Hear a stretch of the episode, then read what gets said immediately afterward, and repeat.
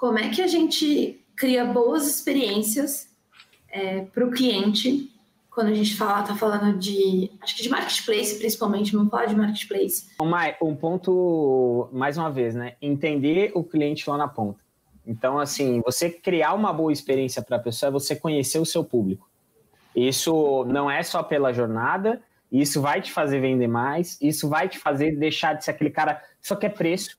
Ah, não, tem que ter preço para vender. Se eu não tiver preço, eu não vendo. Ah, se eu tiver margem, não, aí eu não tenho. Não, tipo, você conhecendo o seu cliente, você vai conseguir fazer muito mais do que aquele cara que quer só pegar um produto e precificar e colocar para outro lado e muitas vezes nem precificar sabe Aí vamos botar o Gu na fogueira agora. Aí você vai lá e entra na calculadora do preço certo, para quem está começando, que eles querem parceria com a B2W. Gu, link da calculadora, não estava previsto, é só para o Gu, pro Gu sair correndo, ele vai colocar no chat para vocês.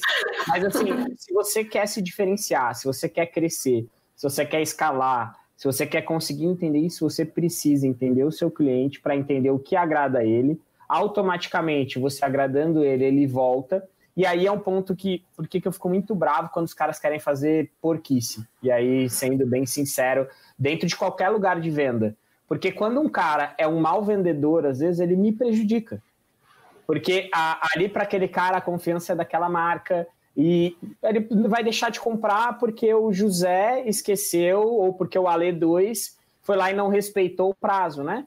É igual às 24 horas, a questão, ah, não, isso aqui não é importante, não. Você perguntou para quem, né? Não é importante às vezes para você. Você tem outro pensamento. É importante a rapidez e a urgência do outro lado do seu cliente. Então, assim, entender o cara, você vai conseguir entender. Você tem que botar um perfume, você tem que tocar uma música, uma ópera a hora que ele abrir a caixa. Se só você mandar numa caixa ok, tá tudo bem, entendeu? Uhum. E você vai conseguir tomar a decisão correta para criar uma boa experiência para fidelizar ele, sim, a gente trabalha recorrência dentro do marketplace.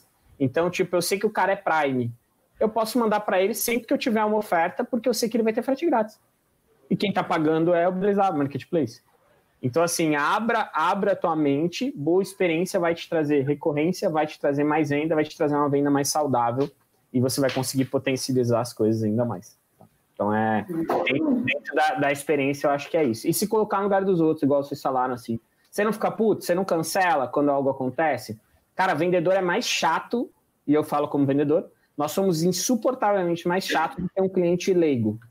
Porque o cara às vezes não sabe nada. A gente sabe do CDC, do CDI, do não sei o que, do bababá. A gente sabe que o cara tem seller index, que ele não pode atrasar, uhum. que, que aquilo ali. Então, quando a gente está com a razão, a gente cresce. Aí, quando o cliente vem e fala, pô, meu filho, eu queria usar o produto, infelizmente ali, ó, você não postou ainda, ou não chegou ainda, ou você não me respondeu a, a dúvida que eu tinha. Aí você fala, puta, que cara chato, né? O cara tá me perguntando, tal, tal, tal. Cara, mas pensa. Jornada de novo.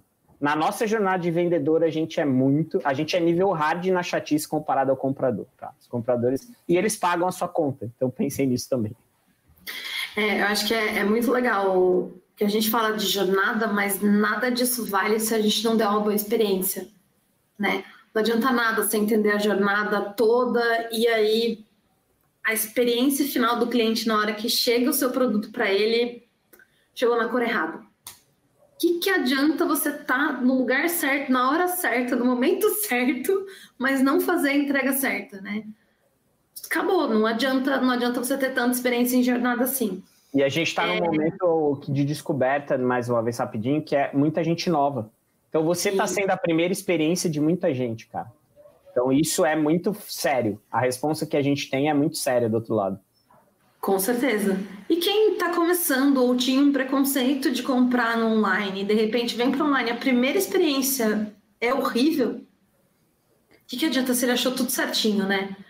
Ale, e tem categorias, né? Eu acho que é muito legal também, que às vezes não é só o, a questão de você estar tá sendo a primeira experiência. Às vezes, é, pensa no universo de coisas que a gente vende. Muitas, né? Então, às vezes, a gente é, tipo, É, a primeira experiência, o cara está super acostumado a comprar determinadas coisas.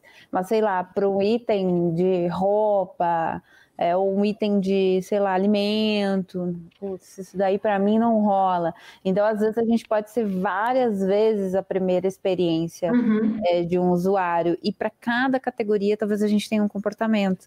Tem gente que está muito tempo acostumada a comprar determinadas coisas na internet e criou essa caixinha com o que a gente viveu esse ano, essa, essa caixinha explodiu.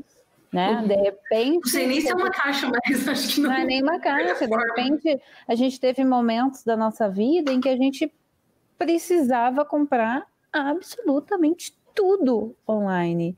Olha que loucura o que aconteceu. E se a gente não pensar nessa experiência, obviamente talvez muitos de, muitos de nós não estivéssemos nem tão preparados para o que aconteceu. Mas eu acho uhum. que no fim do dia muita gente conseguiu surfar essa onda, que eu sempre falo, né? É, surfou quem surfou essa onda, né? A gente viu os números crescendo, muita gente aprendendo, né? E o desafio é agora, é como que a gente mantém isso, porque provavelmente, eu me atrevo a dizer, eu acho que com 100%, não, mas sei lá, 90%, dificilmente vai voltar ao que era antes, né? O que as pessoas falam aí desses novos, é, dessa nova forma né, de viver, é uma nova forma de consumir também.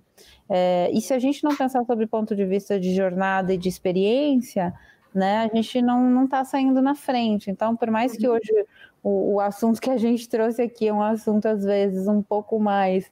É, né, mais estratégico, às vezes um pouco mais filosófico, quando se você não coloca isso na sua conta, né, no seu racional, no seu planejamento mesmo, é, você não está saindo na frente, né? Então, assim, olha tudo o que aconteceu. Então, a gente tem mais do que um dever aí, é quase uma, uma obrigação e uma oportunidade. Eu acho que tem muito isso, né?